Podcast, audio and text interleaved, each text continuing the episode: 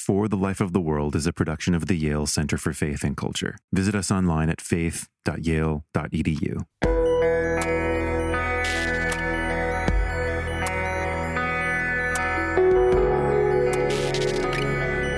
If you can never be acted upon, if you can never have that permeability, then you can never experience wonder because then you can never encounter that interface with the reality that there is something else beyond you that you don't yet quite understand. And yet it is amazing. And yet it is an experience that is changing you, that is shifting you. If you're not permeable, you either think of yourself as the only reservoir or source in a kind of environment, or conversely, you only think about yourself as a dam to which everything else flows. And again, that allows you to be connected to a larger system, which is to say, I am deeply vital to the, the systems that are around me. I need to participate in these systems in order to help sustain them, but I myself am not the entire system. This is For the Life of the World, a podcast about seeking and living a life worthy of our humanity. I'm Matt Croasmun with the Yale Center for Faith and Culture. In his new book, published this week, This Sacred Life, theologian Norman Wirzba describes human agency this way. He says it's a, quote, doing that is always also an undergoing. I've been puzzling for quite a while what it might mean to, to take that seriously, this thought that what we do is always also an experience of being acted upon. That's the sort of question I love to take to my friend, poet and linguist Alicia Harris. She is an extraordinary thinker, always excited to get a chance to talk with her. She's been a touring spoken word artist, a practicing poet. In 2008, she was featured in an HBO documentary, Brave New Voices. She traveled and toured for many years with an extraordinary performance poetry collective called the Strivers Row. She has performed at the United Nations, at U.S. embassies all around the world, an extraordinary performer, an extraordinary poet. She holds an MFA in poetry from NYU. And alongside all of that, she also picked up along the way a PhD in linguistics from Yale University, which is where I got to know her. She currently serves as the director of public programs at the Corsicana Artist and Writer Residency in Corsicana, Texas. As a poet and a linguist, as you might expect, Alicia is careful and incredibly thoughtful about words their meanings, their uses, the ways that those change over time, the ways that they encapsulate whole cultures and approaches to life, and the ways that words capture whole approaches and series of thoughts about God, how we can think and live faith in the contemporary world. In her poetry, she shares vulnerably and honestly and with a sort of rawness about her own experience of life and her own encounters with the numinous, with the divine. I always find that Alicia is asking the questions I need to ask and giving me access to words and to worlds that help me articulate my own response.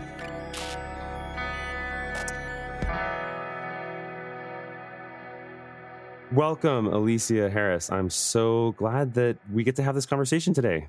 Me too, Matt. Me too. It's a long time coming. It is. And, you know, last time you and I had a good long phone conversation, you really left me with something that I have been pondering ever since, which, which was something like this. I'll frame it in terms of my work in, say, the Life Worth Living class. Two of the fundamental categories we sort of work with are agency and circumstance, right? So the active and the passive like what is it good for us to do? What is what sort of circumstances would it be good or preferable for humans to live in? But when we were last talking you were sort of pushing on that. There's something maybe unhelpful or even dangerous about like giving in too much to that strict distinction between active and passive. Yeah Tell us a little bit, like what, what, what do you mean there? What's what's untrue about that sort of distinction between oh I, I act or I'm acted upon? Well, I just think you can swing t- too easily to one extreme or the other. If you're constantly focused on um, only acting, then you are always interested in the ways that you can assert yourself into a situation, and a situation will necessarily change because of your presence.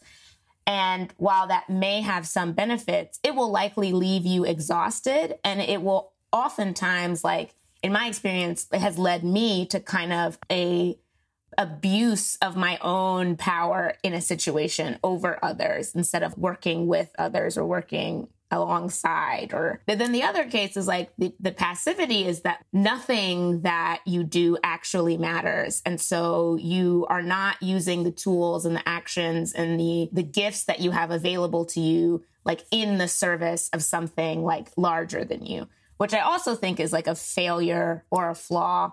But and so that can lead you just like lethargic dispassionate uninterested or even slothful to responsibilities that we have to ourselves and to one another and to the world. But then there's this like intermediate category of potential, which is a kind of attention, like attentiveness to what is happening around you, which then allows you to act in a way that is actually in in deep service, which is not also, but it's, it's, different than striving, I guess, or maybe you're putting your striving to attending to a, a kind of awareness. And I'm interested in that kind of awareness because I think that I, it, through that, I can actually have a response to the situation that is neither less than what it should be nor more than what it should be, but in keeping with what's happening around me.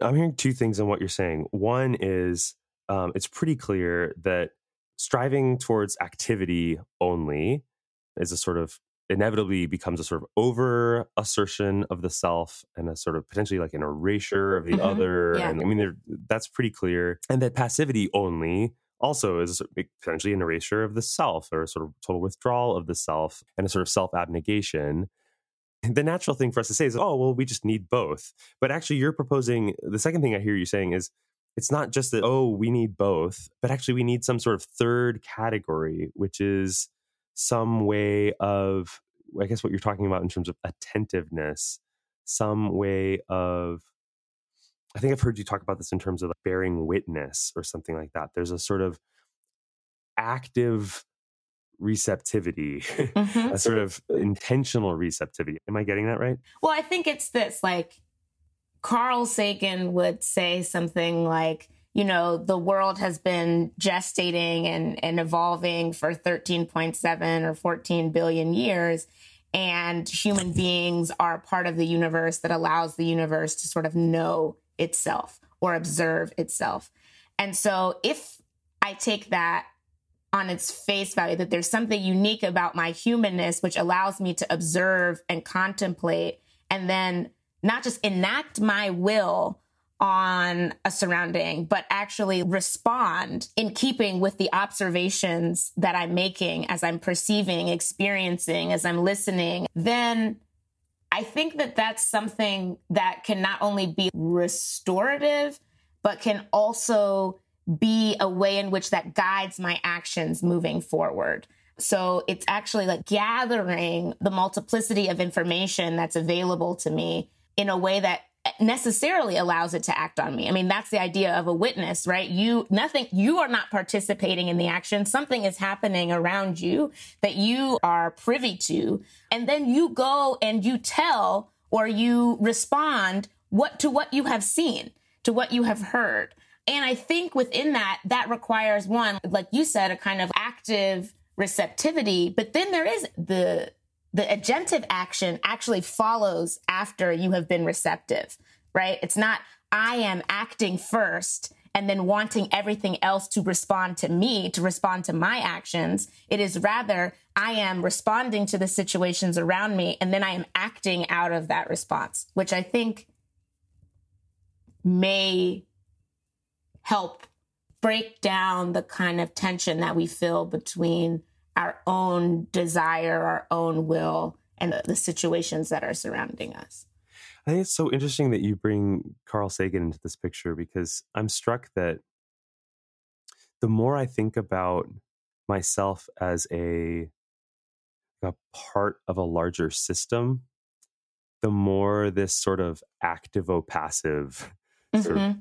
Both at once sort of mode seems to be the only truthful way to think about myself, right? Because and, I think about this, and I've been thinking about this a lot recently in terms of imagining myself as part of an ecosystem. Mm-hmm. So, like Robin Wall Kimmerer's work in braiding sweetgrass, or I was recently in a conversation with Tim Lilburn, the Canadian poet who thinks so much about being located in a place, what it means to be in a place, and to be that human member, that human participant in a sort of larger symbiosis yes. that is any sort of ecosystem in which we might live. And what Lilburn said to me is he said um, that what he wants to cultivate and what he encourages his students to cultivate, and here he gets into reading practices. He's really like down into the, you know, he's this guy, he'll write about his experiences out in like the Saskatchewan, you know, wilderness and whatnot. But here he's just talking about like writing.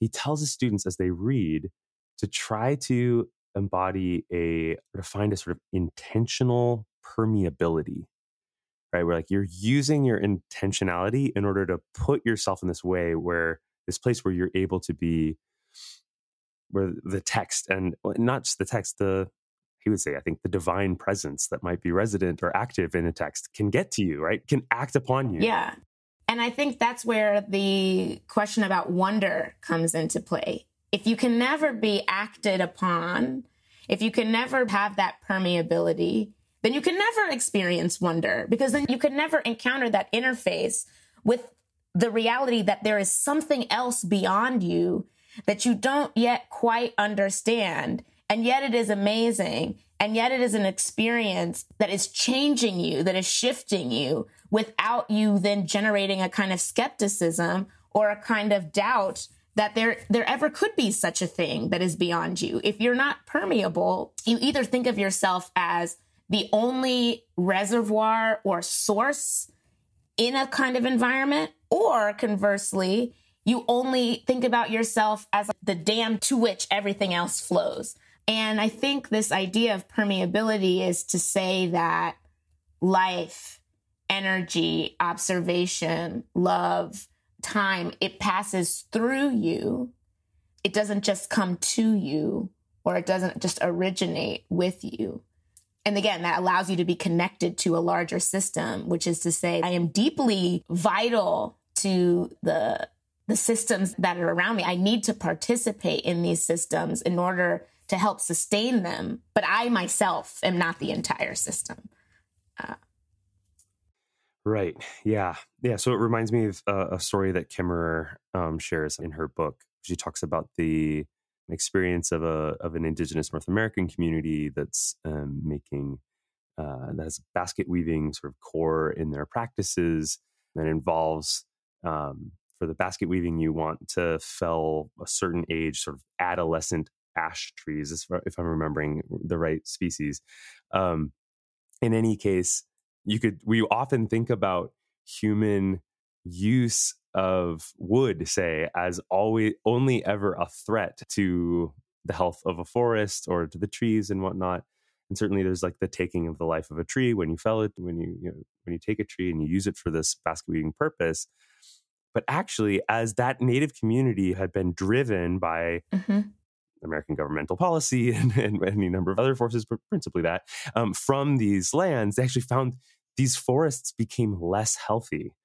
Actually, essentially what the, the basket weaving practice and the taking of, of these certain age of trees was doing was essentially practicing like good forest management. Mm-hmm. That wasn't, it wasn't like a deliberately planned thing, but there's this, there's this, it strikes me that there, in granting this autonomy, right? And autonomy is, I, I take it, a condition of the possibility of wonder. I can't wonder at something that I haven't first granted autonomy to. Mm, right? Mm-hmm. If God is some is like some little idea I have in my head, I can't really wonder at that God, right? Like God has to be sovereign and yes. other in order yes. to experience wonder. And the same thing with the natural world. Lilburn is constantly insisting in his work, and I think Kimmerer um, is capturing a, a similar dynamic. When you grant this autonomy, to this natural system, these trees, and there's this way of sort of entering in exactly this activo passive sort of process,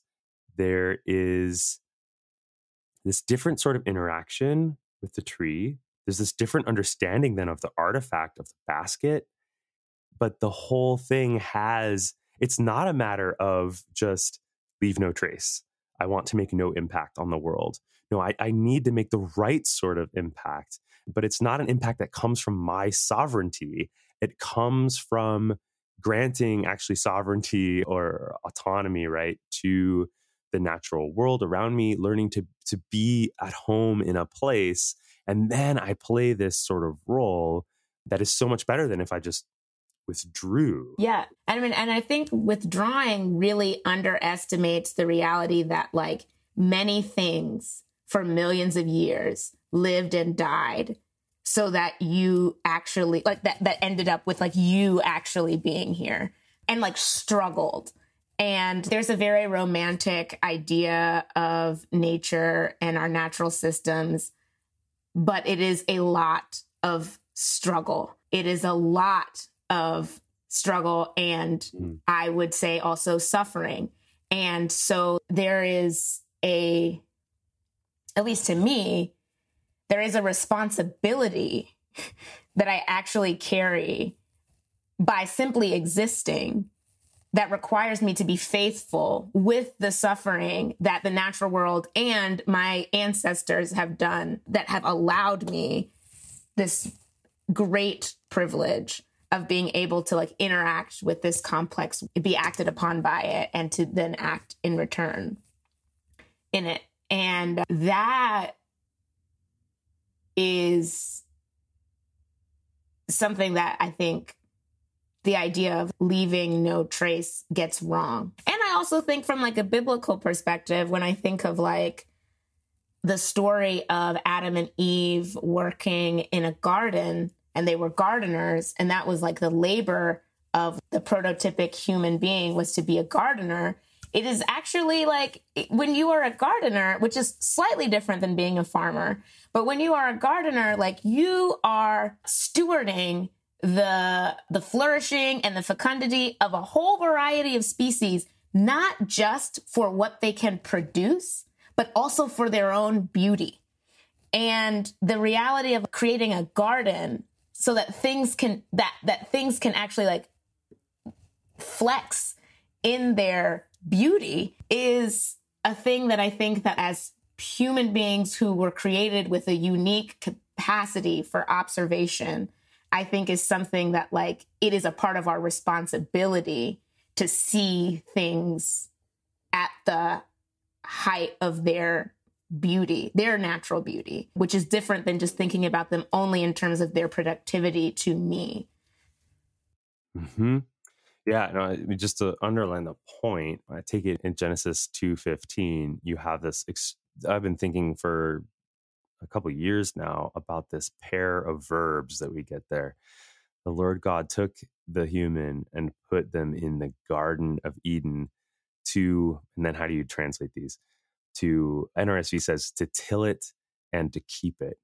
Or we could say to serve it and protect it, to I mean, so avad and shamar. I mean, other things that you. I mean, avad is pretty. I think they both have this active or passive sense. I mean, you could see them themselves as a sort of a- active and passive, right? You work it actively, and you keep it sort of passively. You you make sure that you grant it its sovereignty and its autonomy. But I think even that misses because I don't think, I think each one of those concepts has within it actually both the active and the passive. So again, it's not a balancing of the active and the passive. It's both of those things at once, right? Because what else do you keep?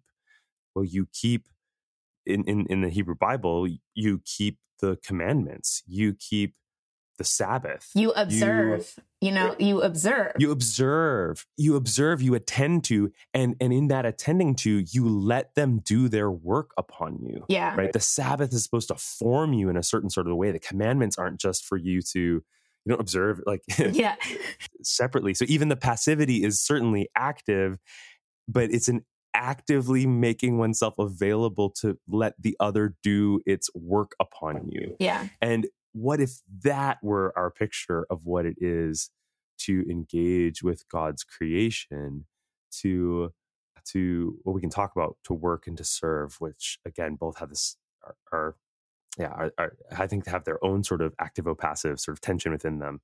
But this this keeping, which is a sort of restraint of the self, mm-hmm. but in order to have the self engaged by the other and to let that other do that work back upon you. Anyway, just I, I think you're absolutely right. We get that right at the beginning as a sort of picture of what it is to be God's parts of again it's part of a system right parts of god's larger creation again just i think back to the word witness you can't be a witness unless you do both unless you have seen or experienced and then you tell or participate in that experience by sharing it outward like you cannot be a witness otherwise if a witness does not come forward in a crime, even if somebody saw it, there are no witnesses, right? There are no witnesses. You have to do both in order to be a witness. And I think, again, it's the ability to restrain, observe, attend, and then to magnify what you have seen observed and attended. And it's a very natural thing. Like it's a very natural process when you are a pass through. You know, like when you are a pass through, of course, naturally the thing that is coming through you is going to work on you, but then it flows through you. That to me is exciting because it allows me to be connected both to divine source and to all the other creatures, things, people who are also receiving those same gifts, of which I am one of them. Because sometimes, in, at least in my experience, in my service or my like witness to the Lord, I can become detached from those other people who are also meant to be recipients of the same thing that I am receiving from God. I can just make it about me and God. That's it me and God. And I think that I've failed at something in that. I failed to to understand the totality of how I am meant to interact with both the divine and the natural. And but it, but it's hard also. It's hard to remain in that position because there are so many ways of being and of moving and of working to which this way of thinking seems counterintuitive. So even something as simple as capitalism, which says that you should work and breeds a kind of scarcity mentality such that nothing that you have, even when you have enough, is actually enough so that even when you are not working and you are resting, you are actually thinking about working. And then you can get to a point where you have overworked so much that you cannot put out any energy to do anything. You cannot attend to anything or anyone, not even yourself, not even the people around you. And so then you become totally passive. And then the kinds of entertainment that I remember you gave a sermon on this years ago, but then we become like uh, we bounce back and forth. We ping pong between being overworked and being understimulated. And we live in this tension where we think rest mm. is to actually just be sort of anesthetized.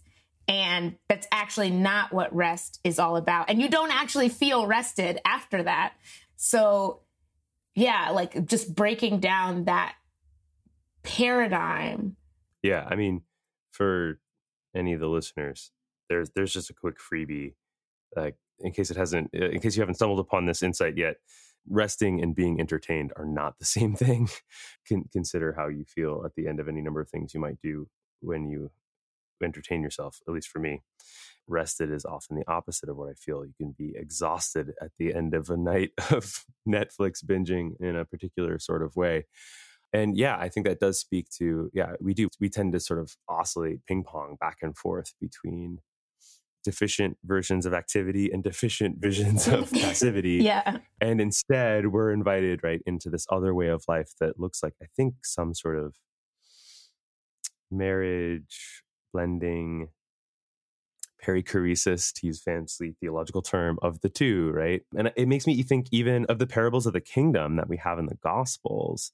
That I think, uh, as I was thinking about our conversation for today, I was thinking about these, these how many of these parables actually embody this sort of activo passive receptivity, right? It's uh, when you seek first the kingdom of God, that sounds very active, and you have you have parables of going out and selling everything you have, right? Because you find something, a treasure in the field, and and and you'll give everything for it. There's no doubt that there's an active engagement there. But of course, it's extrinsic, right? It's oriented outside the self. It's and the ultimate picture then is never is not of building the kingdom, right? Like we don't build the kingdom.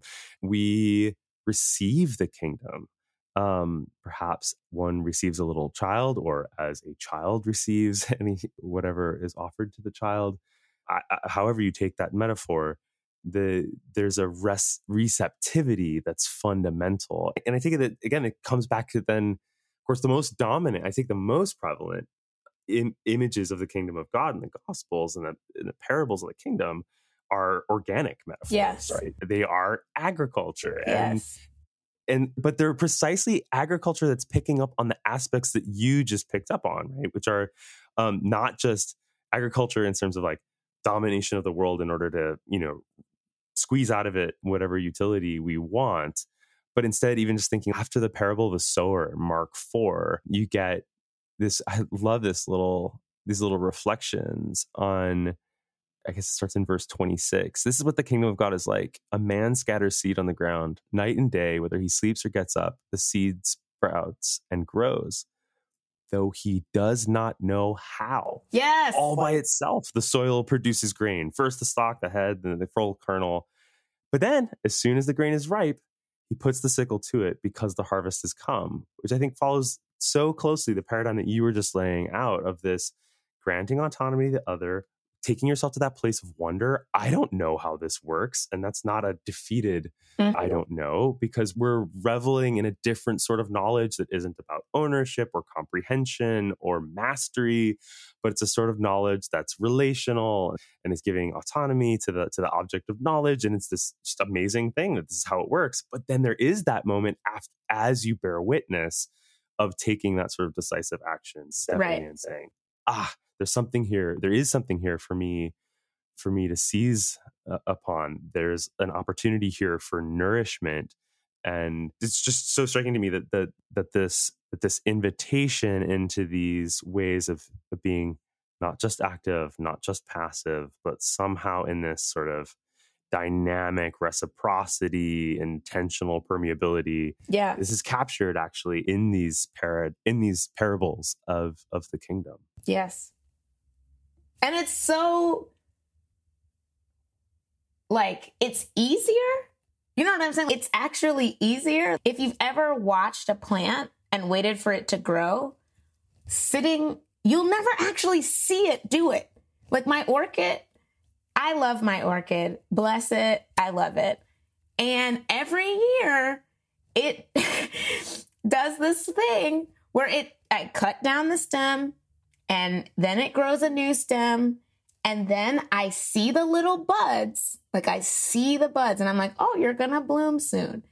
But if I sit there and watch it, I will never actually see it open up. I've never actually, and I've tried. I've success, I've looked at it for hours and hours to be like, am I going to see you opening? And I don't. And then I go to sleep, and the next the next morning, the orchid has bloomed, and I'm very confused about how this happens. I I have, but in that process, I think again, it's just be amazed. Be amazed at beauty. Don't try to see, I'm going to literally watch. And then it, it, just, it's like a, you know, what do they say? Like a watch pot never boils or something like that. I feel like that, sure. that that is uh, when we're so focused on the product that we're getting, what is being produced, then we begin to watch things and to ensure, as if by our watching, we are going to ensure that it is going to happen. No, you do, whether you watch it or not, the orchid will in fact bloom the water will in fact boil and you can be better used go your time your energy your thought process can be better used in other places while this thing is going to do what it is going to do because as you said it has the agency to do so like it has the capacity and the gift to do so and that also re- requires a kind of trust and a kind of faith and a kind of stepping back again and allowing things, allowing time to do its work, allowing others to do their work, and you to go on and do your work, which is not sitting there watching it, trying to ensure the outcome. Hmm. hmm. Well, and I can say, you know, if you do over engage an orchid, um, it will die. Uh, as has happened recently in our house. Easiest way to get that orchid to drop all those blooms is to provide it too much water. Yeah, no, so there's a lesson there too. So I'm an ideas person, you're an ideas person. These are exciting ideas. Um, but we want to make sure that um, ideas are of no use unless they have something to do with our lives. So I just I'm just wondering what practices, habits, postures do you personally practice in your life following Jesus in order to try to inhabit this sort of yeah. in between whatever this is sort of active o passive posture? Yeah.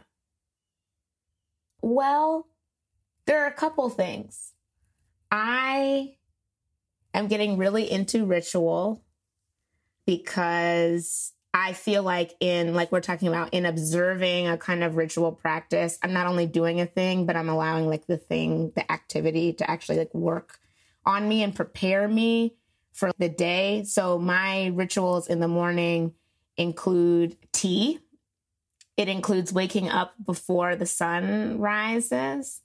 It includes yoga and it includes like time with God. And if I'm very like on it, then it also includes like 20 minutes of me just like practicing the habit of just like writing my thoughts because like my creative energy as a writer has been like way under stimulated for a while. And I used to think you just need to produce, you just need to go and you just need to write poems mm. and put them out there.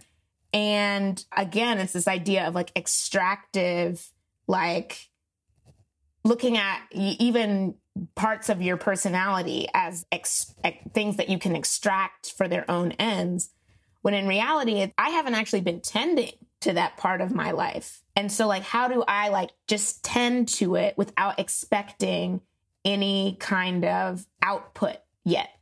Knowing that in the faith practice, like, knowing that like the faithful stewardship over little necessarily amounts to faithful stewardship over more. So if, if I want to write, I have to spend some time writing. It doesn't mean I need to spend some time making a poem. It means I need to spend some time like putting into that sort of jar of talent. And then the other thing that I found that I've been doing also is dance because you know, as a person, when I was younger, I had these dual passions words and dance. And then over the sort of years and as I got became more serious about writing, I kind of like left movement aside and it became all about head, very cerebral. And again like being a part of an or being not just a part of an ecosystem but ourselves being like a micro ecosystem like there has to be balance even within that. And i was like well i'm not actually engaging my body. I'm not actually exploring the metaphor the limitations the movement of my own self and how like in dancing which is has nothing to do with really the mind that I actually discover things by the doing, not by the thinking. And when you are in when you're dancing, which I think is why people find it so hard, you are actually receptive to the music that is happening around you. You are actually not leading. You are totally responding. Or when you're really in the flow of dancing, you're not saying, I'm going to do this move next. You are simply in a responsive posture. And I feel like I'm trying to cultivate that in my life. And I, and I'm fig- trying to figure out ways of how marrying this spiritual practice with also a physical practice so that they both can inform one another. So that's how I'm trying to to practice it. And then in prayer, I think like the most effective prayer that I pray because I'm an intercessor, that's one of my spiritual gifts. So I can go in and like pray long hard prayers for people, for the world, and I can pray it out of my will. And then I can also then find that I'm actually anxious or frustrated or fearful when those things are not coming to pass. But instead of trying to pray out of my will, instead I'm like, ask, oh, and I can get very excited about it and be like, God, what's going on? I gotta move. I gotta do this. I gotta do this. Instead, I've been asking the Holy Spirit to like lead and to like produce opportunities for me than to just move into. I'm like, I don't want to lead because I get exhausted or I get frustrated or I get bitter or I get resentful or I overwork it and I kill the opportunity. I'm like, so you just do the leading and just open my eyes to the, the things that you are saying, ah, step in here, ah, step in here. And that has been a really fruitful prayer. And I feel like every day that I've prayed that, there has been something that has arisen. And I feel like the Lord's like, now, now, now, now labor. And that has been something where I don't have to work out of striving, but yeah. out of hope, I guess. Yeah. What about you? Oh, I, I think you're the guest. You're supposed to have all the answers. I well, honestly, Tim Lilburn's work has been really helpful to me, leading me to very simple practices of, of just walking in the woods. Maybe maybe others will resonate with this. Um, for some, I know quarantine, lockdown have meant one of the few things you were able to do, right, was go out for exercise, for a walk. At my healthiest, I am regularly, you know, taking runs, taking long walks, no podcast on, mm-hmm. no, mm-hmm. no media, earbuds out, trying to be receptive, granting that autonomy to the natural world. One time I was running with earbuds in, such that I did not even notice until I was eight feet, maybe less, away from a huge buck, a deer that was on the path that I was running on. Mm. Was, and I think actually that was a sort of revelatory moment. That was God's grace to me. I didn't have to do anything to grant this deer autonomy. He was he was he was his own thing in that moment. And I mean it can sound cheesy maybe, but really powerful you know indigenous folks in the united in, in north america will talk about human beings as the younger brother. And if you get eye to eye with a deer it's at least as tall as you are and you are in his space and he sort of looks like through your soul you can have a visceral experience of the foolhardy youthfulness of the modern human. and so there have been these moments on those paths in West Rock State Park. And I've found that I need to make myself available to those for God to speak, for God to speak more or less directly for God to speak very much just through God's creation um, and to feel my smallness, to feel my like species level youth, Mm-hmm. to feel my my connectedness. The path, most of anyway, get into it. Most of the sort of paths, and actually by extension, most of the road, many of the roads that we have, why are roads where they are? Because there was a path there. Why did why were humans walking that path? Well, because they found that path because an animal had put it there. and you get, you know, when we're walking, when you're walking a path in a forest, there's a good chance that at least some part of it is there because Because somebody else- useful way Yeah, walked before you. Something else. and walked literally there. like thousands, of years, Yeah. right? Of ways of life that we know nothing of. Anyway, so feeling that smallness and yet at the same time profound connectedness, being available to what God might teach in those moments, that practice has become sort of irreducible to life uh, for me in I think some surprising ways. So Alicia, thank you for this conversation. Thank you just for this idea. I'm I will continue to be thinking about this third way, neither active nor passive, making ourselves available to what God might have for us to work and to keep. Thanks for the conversation, friend. Thank you, Matt. I'm so glad to have been a part of it. It was a great reorientation into my day.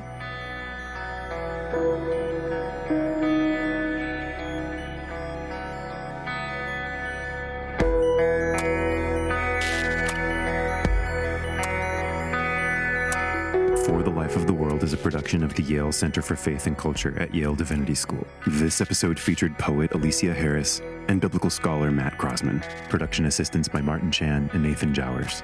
I'm Evan Rosa, and I edited and produced the show. For more information, visit us online at faith.yale.edu. New episodes drop every Saturday, with the occasional midweek. If you're new to the show, we're so glad that you found us. Remember to hit subscribe so you don't miss any episodes. And if you've been listening for a while, thank you, friends. If you're liking what you're hearing, I've got a request. Would you support us? It's pretty simple, really, and won't take much time. Here are some ideas. First, you could hit the share button for this episode in your app and send a text or email to a friend or share it to your social feed. Second, you could give us an honest rating on Apple Podcasts. How are we really doing? Finally, you could write a short review of the show in Apple Podcasts. Reviews are cool because they'll help like minded people get an idea for what we're all about and what's most meaningful to you, our listeners. Thanks for listening today, friends. We'll be back with more this coming week.